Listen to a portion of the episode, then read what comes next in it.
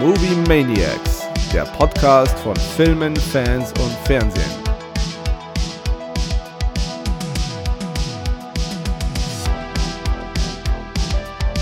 Das ist Technik-Struggle vom anderen Stern.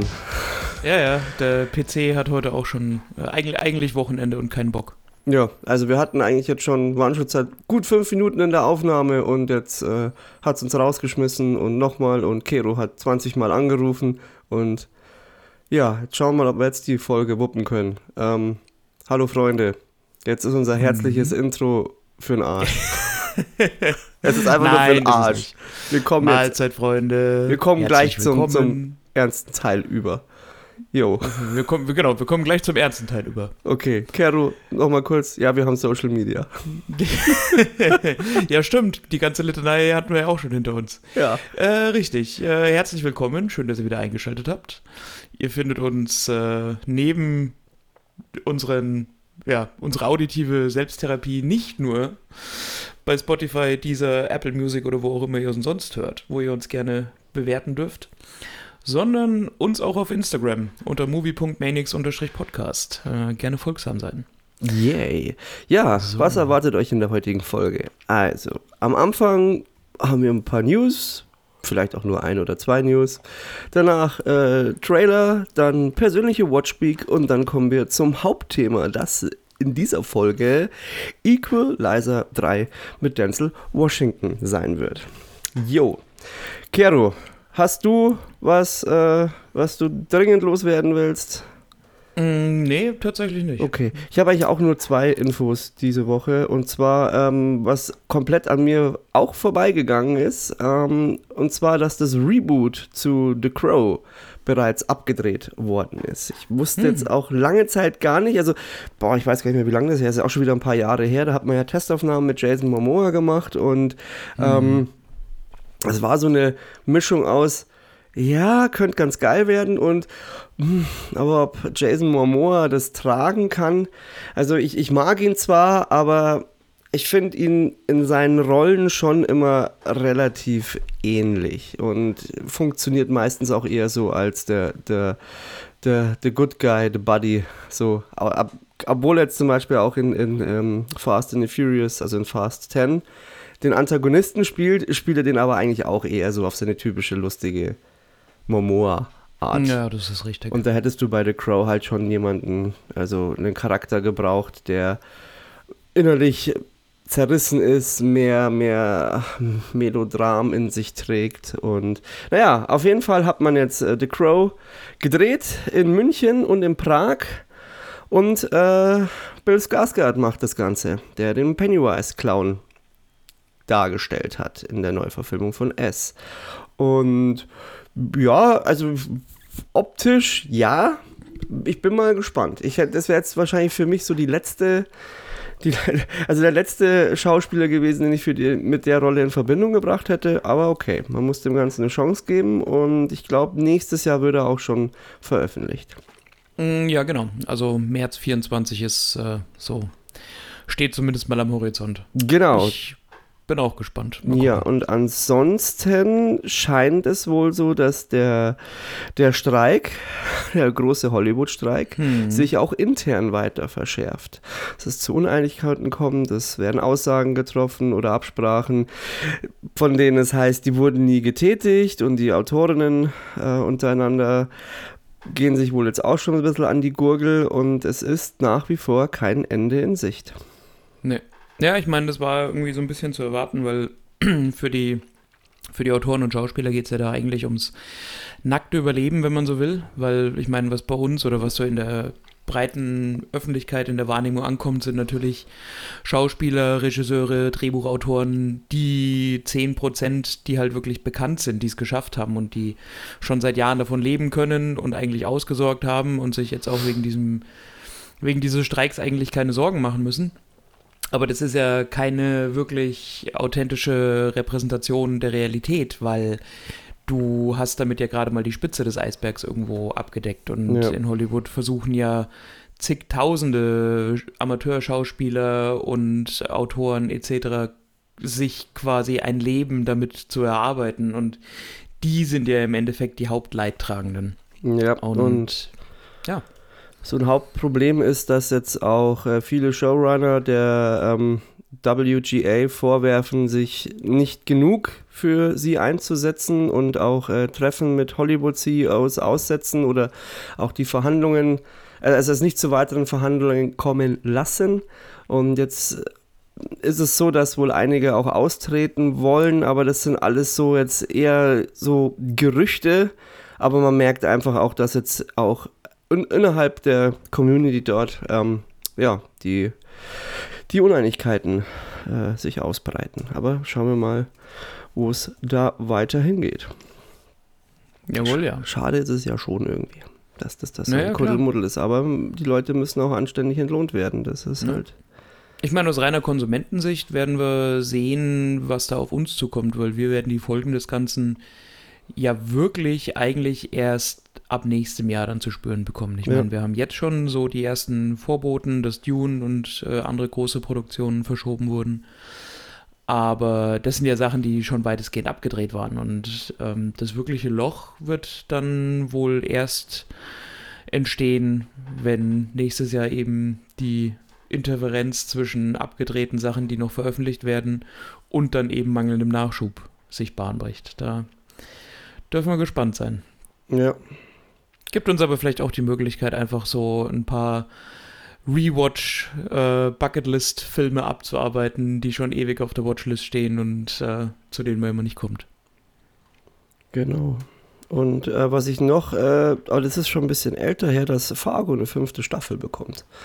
Naja. Hast du da die ersten 4 Staffeln gesehen? Nee. Gilt ja als eine der allerbesten Serien aller Zeiten. Ja, das gilt gefühlt jede neue Serie heutzutage. Ja, Fargo hat schon ein bisschen was auf dem Buckel. Ja. Und hat noch einen Film als Origin. Ja, wie gesagt, also die habe ich nicht gesehen. Ja, weißt du, was mich ein bisschen schwitzen lässt? Dass ich in meiner Aufnahmemaske, ich kann dich zwar hören, aber ich sehe keine Balken von dir, also mit Ausschlägen. Schauen wir mal. Und der Buffer sagt schon die ganze Zeit 0 Millisekunden. Okay. Ja, das wird wir werden sehen, ob wir dann vielleicht nicht doch morgen noch mal ran müssen. Scheiße. Ja, schauen wir mal. Oh, ich habe Scheiße gesagt. Da muss ich die Folge vielleicht explizit benennen. Ah, nee. Vergiss es. Das machen wir nicht. Okay, gut. Trailer. Was hast du denn gesehen?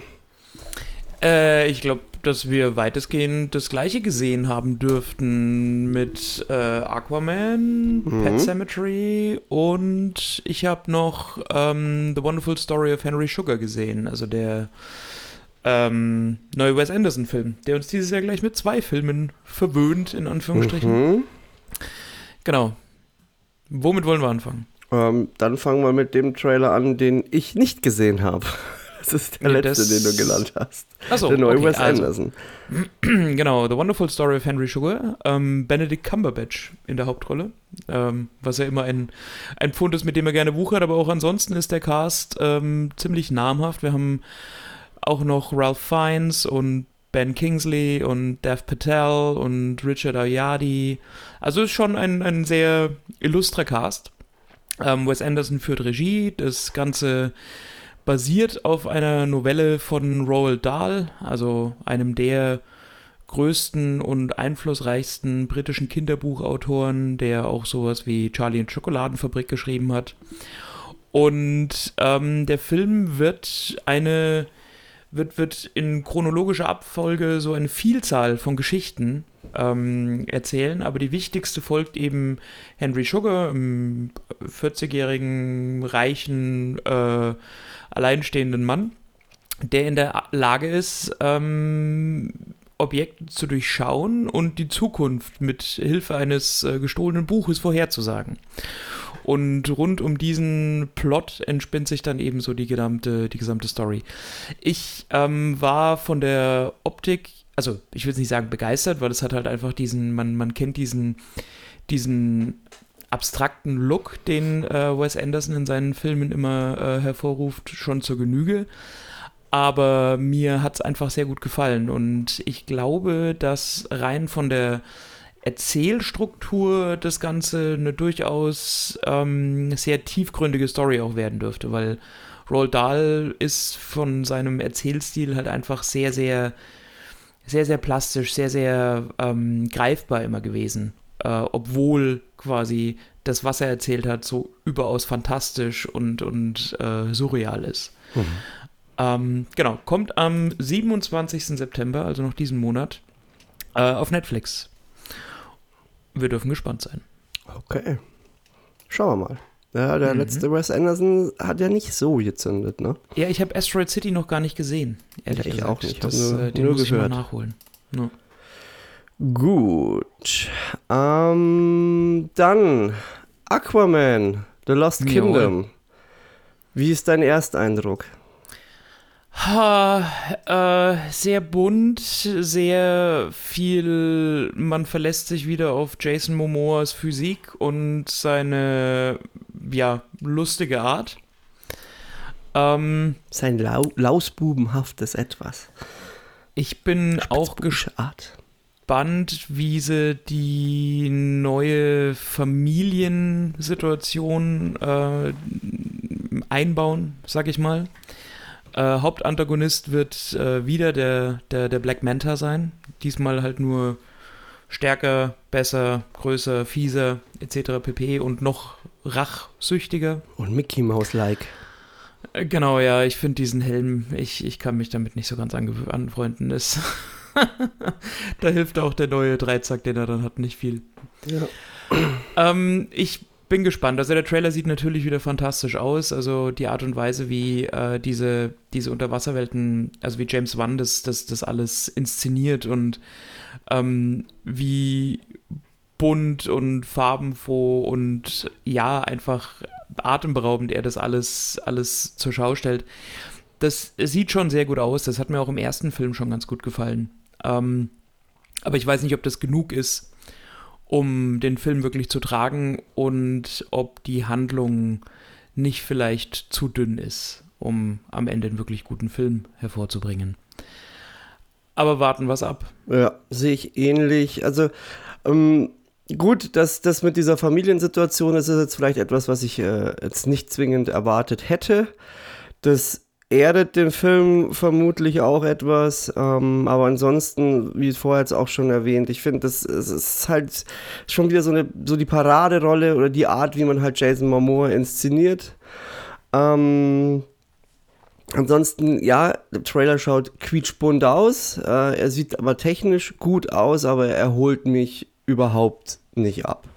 Aber ich kann auch mit der Figur des Aquaman nicht allzu viel anfangen. Ich fand auch den ersten Aquaman nicht wirklich gut. Da stehe ich aber, soweit ich weiß, relativ alleine da mit meiner Meinung. Und ja, ich glaube, dass der erste für viele so ein Durchschnittsfilm war. Also ich glaube, die Erwartungen waren nicht besonders hoch und dafür hat man wenigstens eine relativ solide, gute Unterhaltung bekommen. Ja. Das war ja im Endeffekt auch so mein Verdikt damals und ich glaube, für viel mehr wird es beim zweiten jetzt auch nicht reichen. Okay. Also ich finde es zwar cool, dass auch Patrick Wilson wieder mitspielt, den ich halt als Schauspieler mag, aber ob ich jetzt dafür ins Kino gehen werde, weiß ich noch nicht. Schau mal einfach mal. Und was mich relativ jetzt nicht zwingend überrascht hat, aber ich bin dann doch etwas erstaunt gewesen, wie wenig Mut man hatte, indem man Amber Heard eigentlich vielleicht nur für den Bruchteil einer Sekunde zeigt. Ja, ich weiß ehrlich gesagt nicht, ob das viel mit Mut zu tun hat. Ich glaube, dass es da intern auch einfach Absprachen gibt und du weißt ja auch nie, nachdem dieser ganze Prozess abgelaufen ist und das Urteil gefällt war, wie viele Szenen vielleicht schon gedreht waren und was man dann eventuell erst im Post-Editing irgendwie noch bearbeiten musste. Ja, das sind ja solche Dinge, die dringen ja in der Regel nicht nach außen.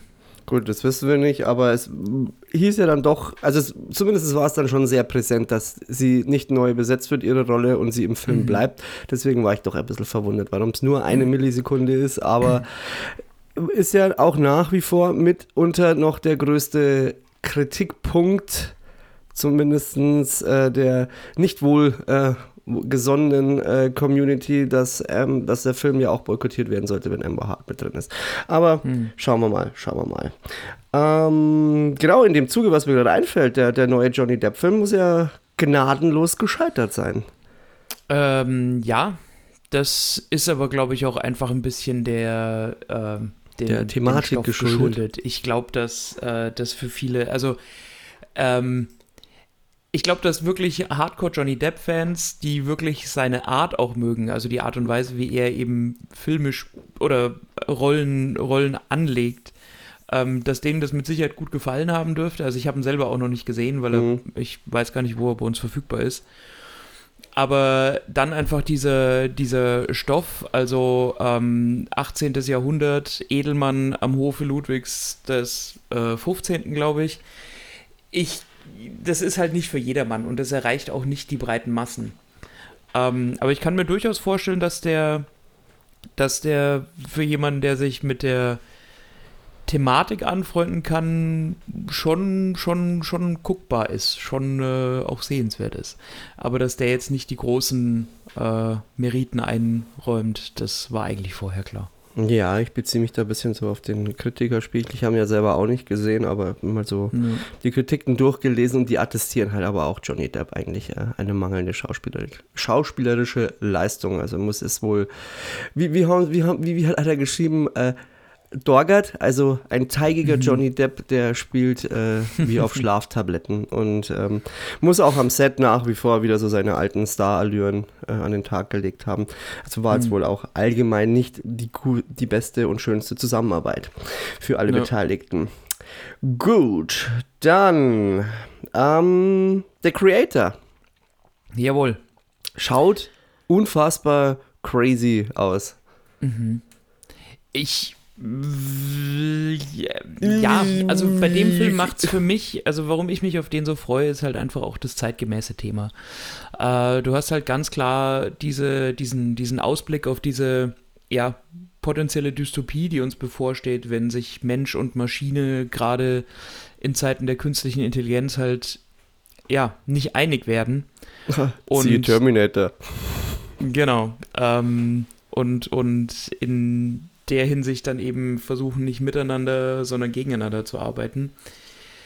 Interessant wird es natürlich, also ist natürlich so es geht ja um diese Superwaffe, also all das sieht man ja im Trailer, die im Prinzip keine Waffe im herkömmlichen Sinne ist, sondern eben dieses Kind, also dieses junge Mädchen, die ja dann im Prinzip so dieser Hybrid, wahrscheinlich der Story nach dann auch so der erste Hybrid zwischen künstliche Intelligenz und Maschinen geboren, aber eben anthropologisch als Mensch angelegt daherkommt. Und da bin ich gespannt. Es wird sich dann halt einfach sehr viel also gerade auf dieser Metaebene, um die Entwicklung des Menschen, um das Verständnis von Gut und Böse und dem, was Mensch und Maschine vielleicht auch einfach an moralischem Kompass unterscheidet, drehen. Der Trailer an sich sieht einfach wahnsinnig spektakulär aus. Also wirklich so also eine Mischung aus wirklich gutem Sci-Fi und allem, was wir halt so also ich weiß gar nicht, womit man das am besten vergleichen kann. Das ist so ein bisschen zwischen Wall-E und Terminator, und ja, weiß ich nicht. Es wirkt einfach wie eine eigene Welt, aber trotzdem irgendwo cool. Ja, so. Also auf jeden Fall zeigt sich eine kleine Heldenreise ab. Mit einem Helden, der noch nicht weiß, dass er ein Held ist. Hashtag Heldenreise. Ja, also wir haben da schon. Also der Trailer gibt schon relativ viel her und man hat auch schon so ein gewisses emotionales Gerüst da, einfach auch, was sich da zwischen den beiden Protagonisten entspinnt, also auch dieser eine Satz, so, bist du gut oder böse? Und ja, dann haben wir das gleich. Und also mir hat der Trailer auch sehr gut gefallen. Es schwingt für mich so ein bisschen was Abstraktes mit, da bin ich dann mal gespannt, wie es dann auch im ganzen Film dann sein wird. Das Einzige, was mich so ein bisschen ankotzt, ist das Sounddesign. Ja, gut, da werden wir sehen. Ich meine, wir haben jetzt den Trailer gesehen, ich sehe John David Washington immer wahnsinnig gern, aber wir wissen ja auch, dass der Film eine Laufzeit von irgendwie 135 Minuten wieder haben wird. Also man wird sich da, glaube ich, schon genug Zeit nehmen, die Story über den einen Song im Trailer, der dich schon wieder getriggert hat, hinaus zu erzählen. Und ja, bin gespannt. Kommt am 28. September in die Kinos und dürfte, wenn alles so läuft, wie von uns jetzt auch erwartet, noch so ein Juwel gegen Jahresende werden. Ich glaube, ich habe es jetzt verquert. Sie fragt ihn, ob er in den Himmel kommt, oder? Und er sagt dann nein, und dann haben wir was gemeinsam. Ich bin kein Mensch, deswegen komme ich nicht. Nein, er sagt, er antwortet, nur gute Menschen kommen in den Himmel. Ach, nur gute Menschen in den Himmel. Und dann sagt sie, okay, dann haben wir was gemeinsam. Oder dann kommen wir beide nicht in den Himmel, weil ich bin kein Mensch und du bist nicht gut. So, genau. Jo, ja, ich bin gespannt. Also Max von den Amper-Kinos, glaube ich, für den wird das dieses Jahr das Highlight. Ich glaube, der sieht da sehr viel technisches Potenzial auch drin, vor allem auch für seine Anlage. Ja, nein, der Film sieht auch visuell absolut spektakulär und beeindruckend aus. Also da bin ich, allein das wird sich vermutlich lohnen, ja. Dann der letzte Trailer für heute, und zwar Pet Sematary Bloodlines. Ja, ein Prequel, das es meiner Meinung nach nicht braucht. Aber schön, dass wir uns da einig sind. Ja, aber es kommt. Ich fand jetzt auch schon dieses Reboot nicht. Also es hatte seine Momente, aber eigentlich gebraucht hat es nicht. Und jetzt nimmt man sich halt einen Teil der Geschichte von Pet Sematary, und ein maßgeblicher Charakter ist ja der von Judd, und der hat ja bereits, der will ja irgendwie schon in seinen Jugendjahren will der raus aus Ludlow, und kommt dann aber einem Geheimnis auf der Spur, und es ist im Original halt so von Mary Lambert, da ist ja quasi Judd der Nachbar vom Creed. Mhm. Und ist halt da quasi so der Mahner, ist so in der Nebenrolle, erzählt so das Ganze, und dann gibt es, und Louis Creed ist dann irgendwann mit sich selbst am Hadern, und Judd erzählt ihm dann die Geschichte vom jungen Timmy Bateman. Und Timmy Bateman wurde ja auch quasi, also der kommt um und wird dann in diesem Friedhof eingegraben und kommt dann zurück, und die Eltern vertuschen das jetzt erstmal oder versuchen das heimlich zu verheimlichen, und es entspinnt sich halt dann eine Katastrophe in dem Ort. Und im Original ist es eigentlich wirklich nur so eine Randnotiz. Also das sind vielleicht eine Handvoll Szenen, das insgesamt dauert die ganze Geschichte, während Judd sie erzählt, auch vielleicht ein paar Minuten, aber ich fand, dass die im Original eine ziemlich große Wirkung hatten, und vor allem, weil es auch alles nur so schemenhaft war und alles auch nur angedeutet und eben nicht auserzählt war, und das fand ich eigentlich ganz gut, weil sehr viel Interpretationsspielraum da war, und man nimmt sich halt jetzt diese Story und macht einen kompletten Film draus. Kann halt jetzt dazu führen, meiner Meinung nach, dass es das Ganze auch noch ein Stück weit entmystifiziert. Ich hätte jetzt dafür auch keinen Film gebraucht, weil ich fand es so, wie sie es in dem Original gemacht haben, wirklich gut. Ansonsten, der Trailer sieht aber, finde ich, ein bisschen besser aus als das Reboot.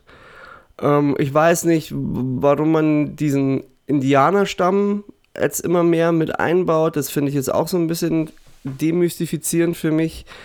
Aber er hat zumindest 2-3 Momente, die gut aussehen, aber ich vermute dann doch insgesamt die Inszenierung etwas schlechter als dem Vorgänger, und wahrscheinlich auch viele plumpe Schockeffekte. Ja, für mich ist der Trailer einfach so wahnsinnig nichtssagend gewesen. Also man hat irgendwie so die schon bekannten Versatzstücke aus dem Friedhof der Kuscheltiere-Universum irgendwie genommen, und das einfach nochmal, ja, mit neuer Technik in optisch anspruchsvoll nochmal wiedergekaut. Wobei ich dann gerade auch solche Aufnahmen von, also diese Luftaufnahme von dem Friedhof ja. und diese Aufnahmen von den Sonnenblumen und eben das auch, was du sagst, mit den mit diesem Stamm der Eingeborenen da und den Masken, das hat mich allein im Trailer schon nicht wirklich abgeholt. Und ich glaube, dass man da einfach nur versucht, aus dem Franchise so das letzte bisschen Geld irgendwie rauszupressen. Aber ich kann mir nicht vorstellen, dass auch gerade wirkliche Fans des Originals oder der ganzen Reihe, wenn man da von Reihe reden kann, das wirklich gutieren werden. Also ich weiß nicht, wie gut der Film ankommen wird. Wir werden es sehen. Also er erscheint ja eh nur zum Streaming, also on demand auf Paramount Plus am 6. Oktober. Da kriegt ich mal eine Kinoauswertung. Hm. Da werde ich ihn auf jeden Fall mitnehmen und dann kann ich darüber berichten. Aber allzu viel erwarte ich nicht. Gut, dann kommen wir zu unserem Hauptthema mit Roberto McCall. Ja, Gottes Willen. Es geht um Equalizer 3. Kero, magst du kurz den Plot zusammenfassen? Ja. Wollen ist so eine Frage.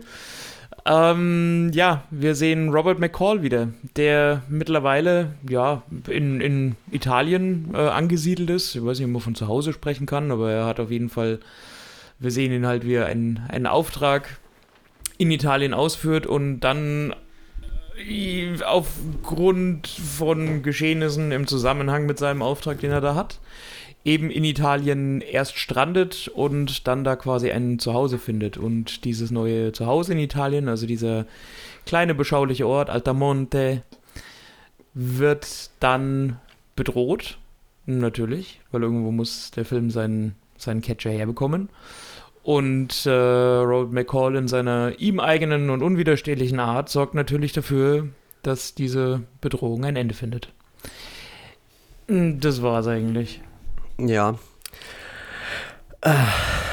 Okay. Ja, lass deinem Gefühl freien Lauf. Schwierig. So, am besten, glaube ich, muss man mal damit anfangen, was The Equalizer eigentlich ausmacht. Und ich fand vor allem den ersten Equalizer war für sich irgendwie ein Novum im Action-Kino.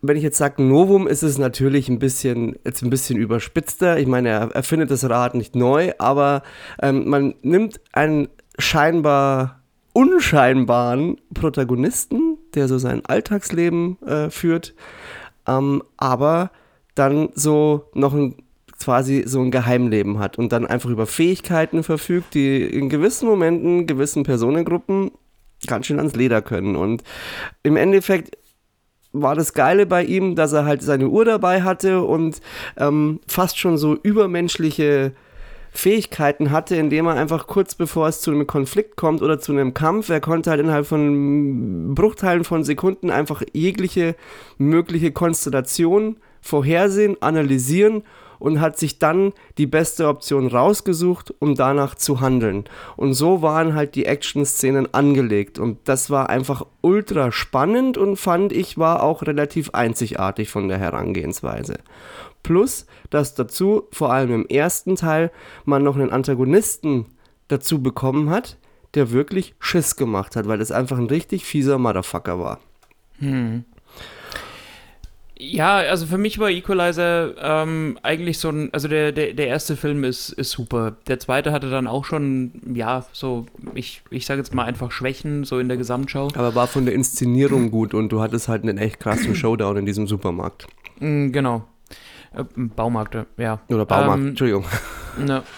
Ja, auf jeden Fall, wie gesagt, diese Serie, also diese Filmreihe, ist ja so ein bisschen, das kam ja auch so zu, da ist ja John Wick war da und Taken war da, also es war jetzt nicht unbedingt so, dass es an Actionfilmen mit auf, ja, irgendwie, ich sag jetzt mal Rache ausgelegte oder nach Vergeltung strebenden Hauptcharakteren gemangelt hätte. Und trotzdem war da Equalizer gerade im ersten Teil einfach nochmal was Besonderes, weil du Denzel Washington, der einfach so eine wahnsinnige Leinwandpräsenz hat. Ja, und eine Aura und Charisma und Ausstrahlung des... Genau, man sieht ihn einfach gern, man schaut ihm einfach gerne zu bei dem, was er da tut. Und das hat eben so den Unterschied nochmal gemacht, weil er trotz der Tatsache, dass er natürlich dieses... Streben, dieses Gleichgewicht, wie es der Name ja auch schon sagt, eben herstellen will und eben dieses, es geht ja um, wie gesagt, darum, ein Gleichgewicht herzustellen und nicht nur blinde persönliche Rache. Und das war eigentlich immer so das Pfund, mit dem der Equalizer halt wuchern konnte, weil das sein Alleinstellungsmerkmal war. Und wie du dann schon sagst, wenn er seine Uhr stellt und dann eben mal in Zeitlupe, mal nicht, in sehr guter Choreografie halt einfach die Oberhand gewinnt. Das war schon sehenswert. Und das ist was man auch in den dritten Teil durchgezogen hat. Aber man hat dann irgendwann so diese Grundtugenden einfach auch abgelegt. Genauso wie er seine Uhr irgendwann abgelegt hat. Und der Film ist dann eben einfach nicht mehr so die vermeintlich feine Klinge und der elegante Actionstreifen, sondern du hast nur noch im Vergleich sehr wenige Action-Szenen. Es sind, ich sage jetzt mal, 2,5 im ganzen Film. Und die kommen aber auf auffallend brutale Art daher. Also so wie die anderen Filme eigentlich nicht waren, jetzt nur auf die Brutalität bezogen.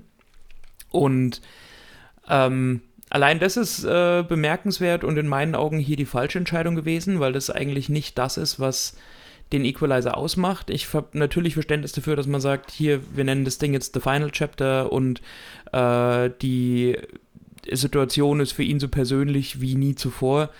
Da muss ich sagen, wenn man das damit hätte vermitteln wollen, ist es für mich nicht authentisch genug, weil einfach nur die Art und Weise, wie er quasi in diesen Ort kommt und der Grund, warum er quasi so ein emotionales Verhältnis oder so eine Beziehung zu den Menschen vor Ort aufbaut, ist in meinen Augen nicht dezidiert genug ausgearbeitet, um am Ende wirklich glaubhaft zu vermitteln, wie unverhältnismäßig im Endeffekt seine Rache dann letztendlich ausfällt, wenn du weißt, was ich meine. Also ich will ja jetzt nicht so die Einzelheiten spoilern, deswegen. Genau. Und dann, was man halt auch sagen muss, man nimmt Italien, man nimmt die Mafia, man nimmt Camorra und 'Ndrangheta, man ist in Sizilien unterwegs. Also das ist was... das ist ein Klischee durchgeballer. Ja, vor allem die Art und Weise, wie man es darstellt. Das ist ja was wahnsinnig Mystifiziertes, auch in der realistischen Wahrnehmung. Und wir haben das Ganze auf der Leinwand durch Filme wie den Paten zum Beispiel gesehen. Und wenn man das als Maßstab nimmt, ist die Darstellung hier, bemüht. Das ist aber doch sehr wohlwollend formuliert. Ja, das ist wohlwollend formuliert.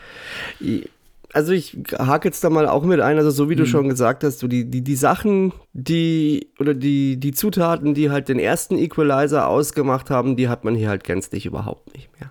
Und ich meine, das war der erste, auch würde ich jetzt mal sagen, so ein bisschen über Durchschnitt angelegt. Also es ist kein herausragender Actionfilm, aber es ist durchaus spannender gewesen. Und du hattest da auch noch ein bisschen mehr auch so von dieser Charakteristik, dass Robert McCall auch mit seinen Routinen in dem Baumarkt, dass das alles seine festen Abläufe hat und man, der sich dann dachte, hey, okay, das ist schon ein ziemlich verschobener Kerl, in den Action-Szenen schnallst du dann, okay, warum bei dem das alles so ist.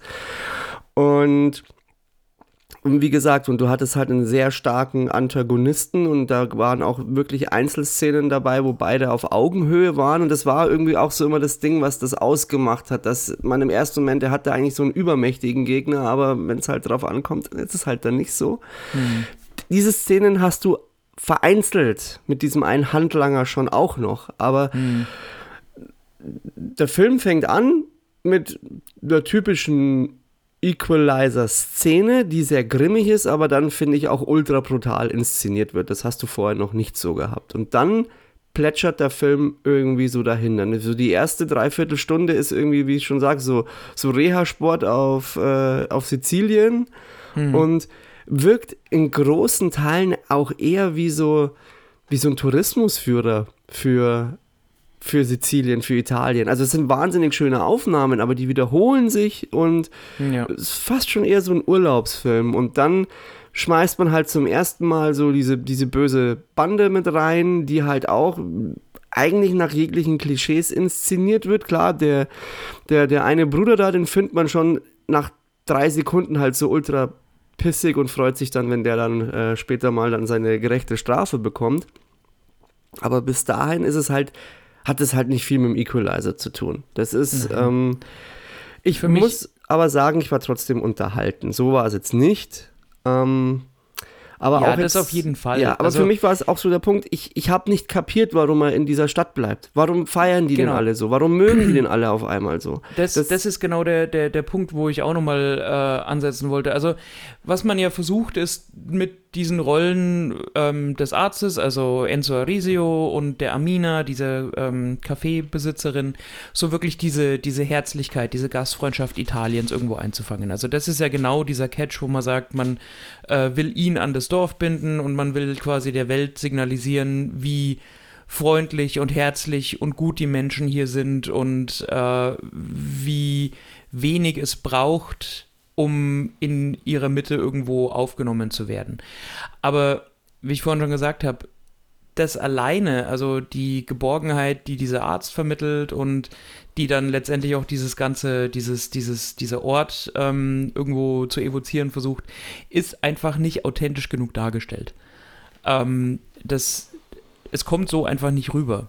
Und dann, ja, leistet man sich darüber hinaus für meine Augen halt einfach ein sehr, sehr faules Writing, das an vielen Stellen dann eben nicht genug erklärt oder denkt, es würde quasi durch Show Don't Tell genug zeigen, damit die Stimmung beim Rezensenten irgendwo ankommt. Aber das passiert nicht. Und dann auch einfach so ein paar, ja, ich will es nicht handwerkliche Fehler nennen, aber zumindest Aufnahmen, Szenen, Einstellungen, die einfach so faul, so hemdsärmelig gemacht werden, dass sie einfach auffallen. Also Stichwort ist da dieses Porträt zum Schluss und diese die Szene mit den Fußballfans. Und ich denke, das hätte man definitiv einfach, also da hätte es nicht viel gebraucht, um das besser machen zu können. Ja. Ja, da geh ich mit. Ich meine, das ist auch schon weit früher im Film auch. Wenn wir uns jetzt mal die beiden Bösewichte anschauen, dieses Bruderpaar. Ich meine, der Jüngere von beiden, der Handlanger, der hat noch eine gewisse... also der zieht halt schon so ein bisschen den Hass auf sich, aber der große Bruder, der wirkt halt einfach auch wie so eine Karikatur von dem Ganzen, so komplett eindimensional und dann ist so der einzige Need, was hat man ja auch schon 1000-mal hatten, ja, die wollen halt irgendwie da einen Ferienort draus machen mit Hotelkomplexen und alles und gab's halt vorher auch schon 1000-mal und wir sind halt wieder auch an dem Punkt, bei dem Film das größte Problem ist die Glaubwürdigkeit. Stimmt, siehst du, das hatte ich gerade schon wieder komplett vergessen und mir ist es nicht mal aufgefallen, dass ich mir nicht mal die Frage gestellt habe, was überhaupt die Intention von Vincent Quaranta ist. Aber ja, das ist ja, stimmt schon. Ja. Und weil es so egal ist. Also absolut. Genau wie diese ganze CIA-Story. Die hättest du dir komplett sparen können. Also wenn du es dir mal so anschaust, die trägt eigentlich nichts dazu bei. Die hättest du komplett streichen können, weil er hätte das ja auch alleine schippen können. Die reißen ja auch gar nicht so viel. Richtig. Genau so ist es. Also das war für mich wirklich so, ich habe so das Gefühl, dass man einfach auf irgendeine Art und Weise nochmal versucht hätte, Dakota Fanning in irgendeinem Film unterzubringen. Ja, und dass man halt auch vielleicht noch irgendwie einen Backlink zum ersten Teil haben wollte. Ja, okay. Das ist, aber da sind wir halt auch, es ist halt unglaubwürdig, es passt nicht. Und das ist, ja, und wenn das halt nicht funktioniert, finde ich, kann man es auch nicht fühlen.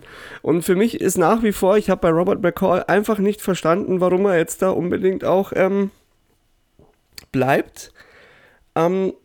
Ich man muss ja auch bedenken, das ist ja quasi, also Denzel Washington hatte das überhaupt das erste Sequel in seiner Karriere ja auch schon unter Fukuya für Equalizer 2 gedreht und jetzt auch noch einen dritten Teil davon. Und die sind jetzt eigentlich von Mal zu Mal auch absteigend, wobei Fukuya eigentlich geile Sachen macht. Ja, absolut. Zum Beispiel Training Day, ich finde, der Teil, eben also Equalizer 3 hat so seine Reminiszenz. Ja, eben auch mit Denzel Washington, das ist ja der Punkt. Also ob das die glorreichen 7 sind oder super Training Day. Geil. Und, aber da irgendwie, ich weiß nicht, was sie da geritten hat. Da ist irgendwie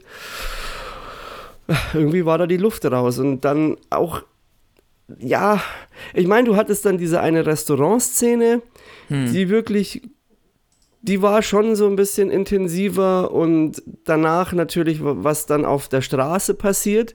Aber ich finde, du merkst halt auch, ich meine, das ist jetzt ein bisschen blöd gesagt, aber Denzel Washington ist jetzt auch nicht zwingend in körperlich sehr guter Form. Das ist richtig. Ich meine, das musste bei Equalizer von Anfang an irgendwie nicht sein. Nicht wirklich, so aber ich finde, im dritten Teil merkst du aber auch, dass die Action nicht mehr so... Also die Action wird schon so inszeniert, dass sie relativ kurz ist und man nicht allzu viel machen muss. Und darum ist aber wiederum die Stärke, wie Denzel Washington diese Szenen spielt und wie er dann einfach seinen Gegner ansieht. Und da gibt es eine Szene, da denke ich mir dann schon, hätte ich gar keinen Bock drauf, wenn das dann so quasi mit dir gemacht wird. Und aber das war es halt dann auch schon. Also für die Action-Szenen sind jetzt auch nicht unbedingt hervorragend. Nee, das ist richtig. Aber ich muss, also was ich halt auch sagen muss, ich habe das auch direkt nach dem Kinobesuch gesagt. Aber es funktioniert trotzdem. Dass mich eigentlich am meisten stört, dass sie mit diesem teilweise faulen Writing auch noch wegkommen, weil ich mich trotzdem, wenn man es jetzt mal nur darauf runterbricht, dass du diese wirklich schönen malerischen Aufnahmen von Italien hast und die zwar in ihrer Quantität ein bisschen zu kurz kommenden, aber in ihrer Qualität und Roughness durchaus überzeugenden Action-Szenen doch tatsächlich funktionieren und auch in der Härte, in der sie daherkommen, schon auch, ja, mich sehr gut unterhalten haben, komme ich dann halt auch wieder zum Schluss, dass ich sage, ja, der Film ist jetzt kein kompletter Rohrkrepierer, aber ihm fehlen halt so ein paar Nuancen und das ist das, was mich eigentlich am allermeisten stört, um wirklich gut zu sein, weil man es mit ein paar Handgriffen, glaube ich, wirklich hätte schaffen können, dass der Film wirklich gut wird. Wenn man sich zum Beispiel, also dieses ganze internationale IS-Drogen, CIA-Kapitel, das hätte man sich sparen können und stattdessen wirklich mehr investieren, noch mehr auf die Wehrhaftigkeit, auf dieses Gemeinschaftsgefühl der Bürger in diesem Dorf eben einzugehen und wie standhaft die wirklich sein wollen und sein können und Das hätte dem Ganzen ein viel heimeligeres, geborgeneres Gefühl gegeben, wie die Menschen in diesem Ort zusammenleben und wie groß quasi deren Verlust ist, wenn die Mafia das da alles überrennt. Ja. Und aus dieser Diskrepanz hätte sich dann eben wirklich so eine Art, ich meine, natürlich ist er ein Einzelgänger, aber dann hätte sich da vielleicht auch so ein Miliz, so ein Bürgerwehrgedanke irgendwo genau, auch noch das ist, man hätte da eigentlich so neue Wege gehen können. Man hätte sich halt eher so auf diesen, ich nenne es jetzt mal, italienischen Mikrokosmos konzentrieren können. Da einfach auch zumindestens die Verbindungen, die Zusammenhänge, die Beweggründe einfach authentischer darstellen können. Einfach mehr Zeit, mehr Character Building, dass du verstehst, warum er genau in diesem Ort bleiben will. War vielleicht auch irgendwie, weiß ich nicht, diesem Arzt noch ein bisschen mehr Genese dazu geben, weil im Endeffekt nur weil er ihn fragt, bist du ein guter Mensch? Und ja, ich weiß es noch nicht. Das ist der einzige Grund, warum er eigentlich sagt, ja, okay, deswegen durftest du bleiben, so nach dem Motto, deswegen habe ich mich um dich gekümmert, weil sowas sagen nur gute Menschen, das ist zu wenig. Du hättest da einfach noch mehr einbauen müssen, dass du emotional noch mehr verlinkt bist. Und dann hättest du dann so diese Gomorra immer wieder mit einbringen können, dass sie auch vielleicht zumal immer fieser werden und dann, dass der Equalizer vielleicht auch so eine Art Mentor wird. Und das wären auch irgendwie vielleicht neue Wege gewesen. Also ich meine, dass er zumindest die Hauptarbeit hat, aber vielleicht auch dieses ganze Dorf dann mit einbeschwört, wie du schon sagst, in so eine Miliz und sich dagegen zu wehren. Ja. Das Einzige, was wir da haben, ist so diese Training Day-Reminiszenz, und die finde ich, in dem Moment war es leider so, dass dieser Film auch mal kurz in so ein bisschen, in so einen Fremdschirmfaktor übergeschwappt ist, weil die einfach so absurd war und auch ich dann wieder Robert McCall noch weniger verstanden habe, warum er sich so krass jetzt eigentlich quasi auf die Servierplatte stellt, weil wenn er jetzt da quasi von denen erledigt worden wäre, hätte er ja gar nichts mehr reißen können. Und dann auch mit der Polizei, dass die jetzt kommt, dass sie dann abhauen und vorher wird dem Polizeipräsidenten irgendwie die Hand abgeschnitten.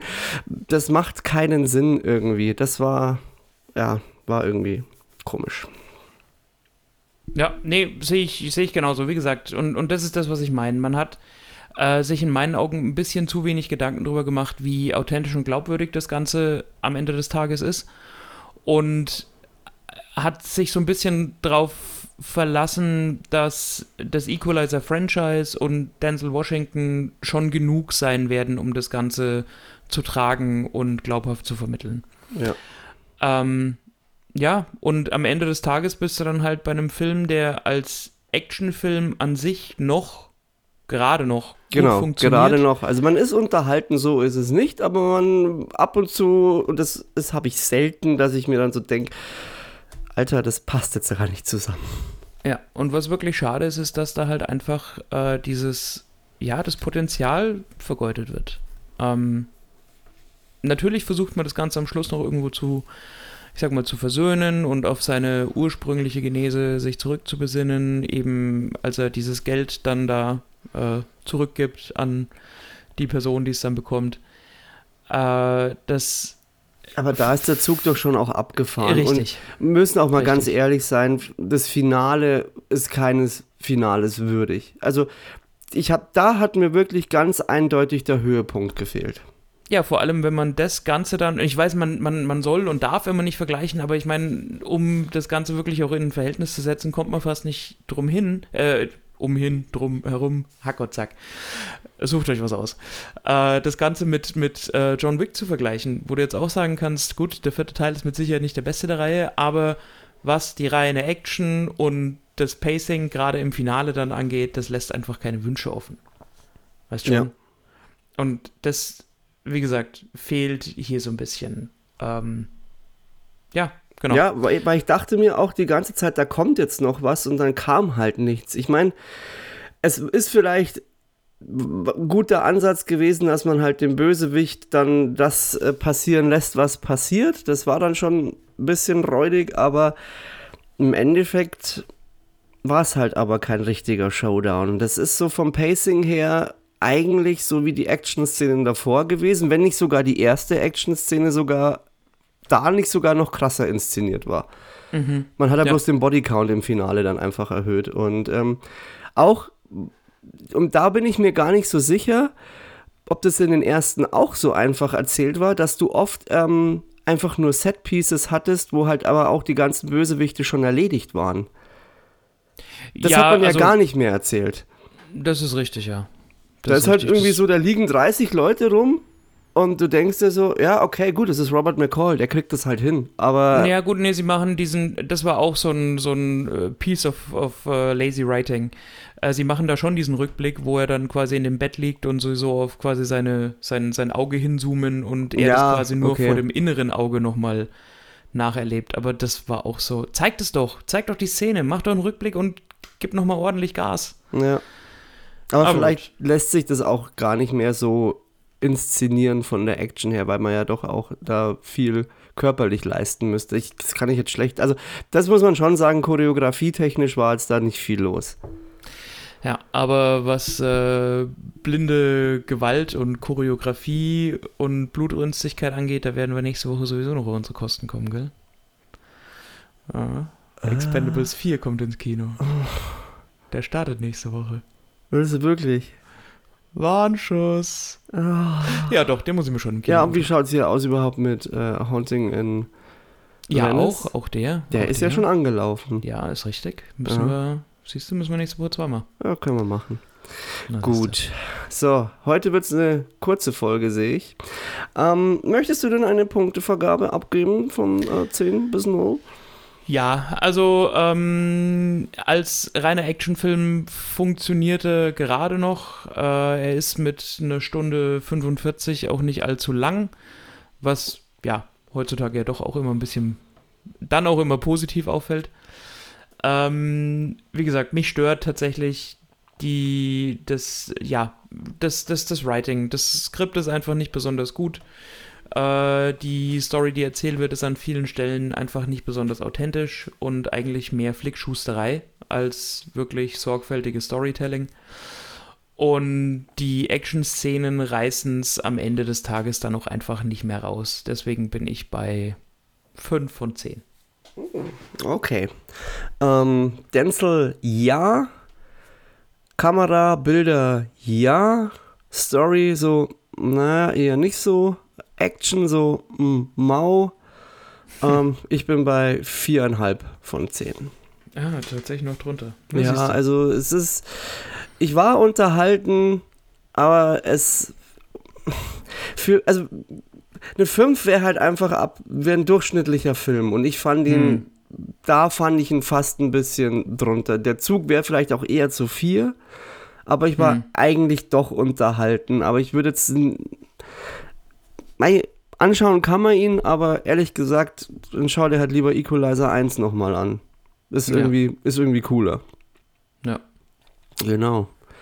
Ja, hat man es, glaube ich, beide so nicht erwartet. Aber nee, ich hatte höhere Erwartungen, muss ich ehrlich sagen. Ja, also ich meine, er hatte, was er schon hatte, aber das hat nichts mit Equalizer zu tun. Also auch so dieses Italien-Setpiece und in dieser, so sein Alltag in der Stadt, das fand ich jetzt gar nicht so uncool. Also ich finde, hat so eine heimelige Atmosphäre erzeugt und das war dann schon ganz nice, aber das, wie gesagt, das war dann für mich eher so der Tourismusführer. Habe ich kurz so eine Reisedoku angesehen. Das ist doch immer so dieser Hollywood-Traum vom Lebensabend. Das ist ja auch die finale Szene in The Dark Knight, wo sie dann in einem Café in Florenz sitzen und ja, aber das hat mir schon gut gefallen. Da habe ich ihm auch gern zugesehen, aber hat halt nichts mit Action zu tun. Ist halt, so ist es. Wirkt eigentlich auch wie ein komplett anderer Film. Das ist halt irgendwie halt, ja, es ist ein Urlaubsfilm. So ein Takeaway von Equalizer, lasst die Finger von den Waffen und den Drogen, aber macht Urlaub in Italien. Genau, yay. Alles klar, dann heute 51 Minuten, Kero. Jetzt haben wir uns nochmal unterboten, jetzt die Folgen werden knackiger. Siehst du mal, das erste Mal unter einer Stunde. Yes. Das zweite Mal, letzte Woche waren wir auch schon unter einer Stunde, oder? Die erste U-Stu, die erste U-Stu-Folge. Nee, ich glaube, wir waren drüber. Okay, na gut. Warte. Nee, war tatsächlich auch drunter. 56:13 war die letzte. Ja. Siehst aber du? Die Folgen werden auch wieder länger. Aber ihr seht ja, selbst der Hollywood-Streik wirkt sich auf uns aus. Ja, und manchmal ist weniger tatsächlich auch mehr. Das stimmt. Bisschen geballter. Wäre gut, wenn wir weniger schwafeln. So ist es. Kommt auch weniger rum. Alles klar, Freunde, dann habt eine, wie Kero sagt, flotte Woche. Kero, ich wünsche dir viel Spaß in Kufstein. Jawohl. Und du darfst die Leute verabschieden. Vielen Dank, schöne Woche, schaut Filme, freut euch auf die Expendables und wir hören uns nächste Woche wieder. Bis dann. Ciao.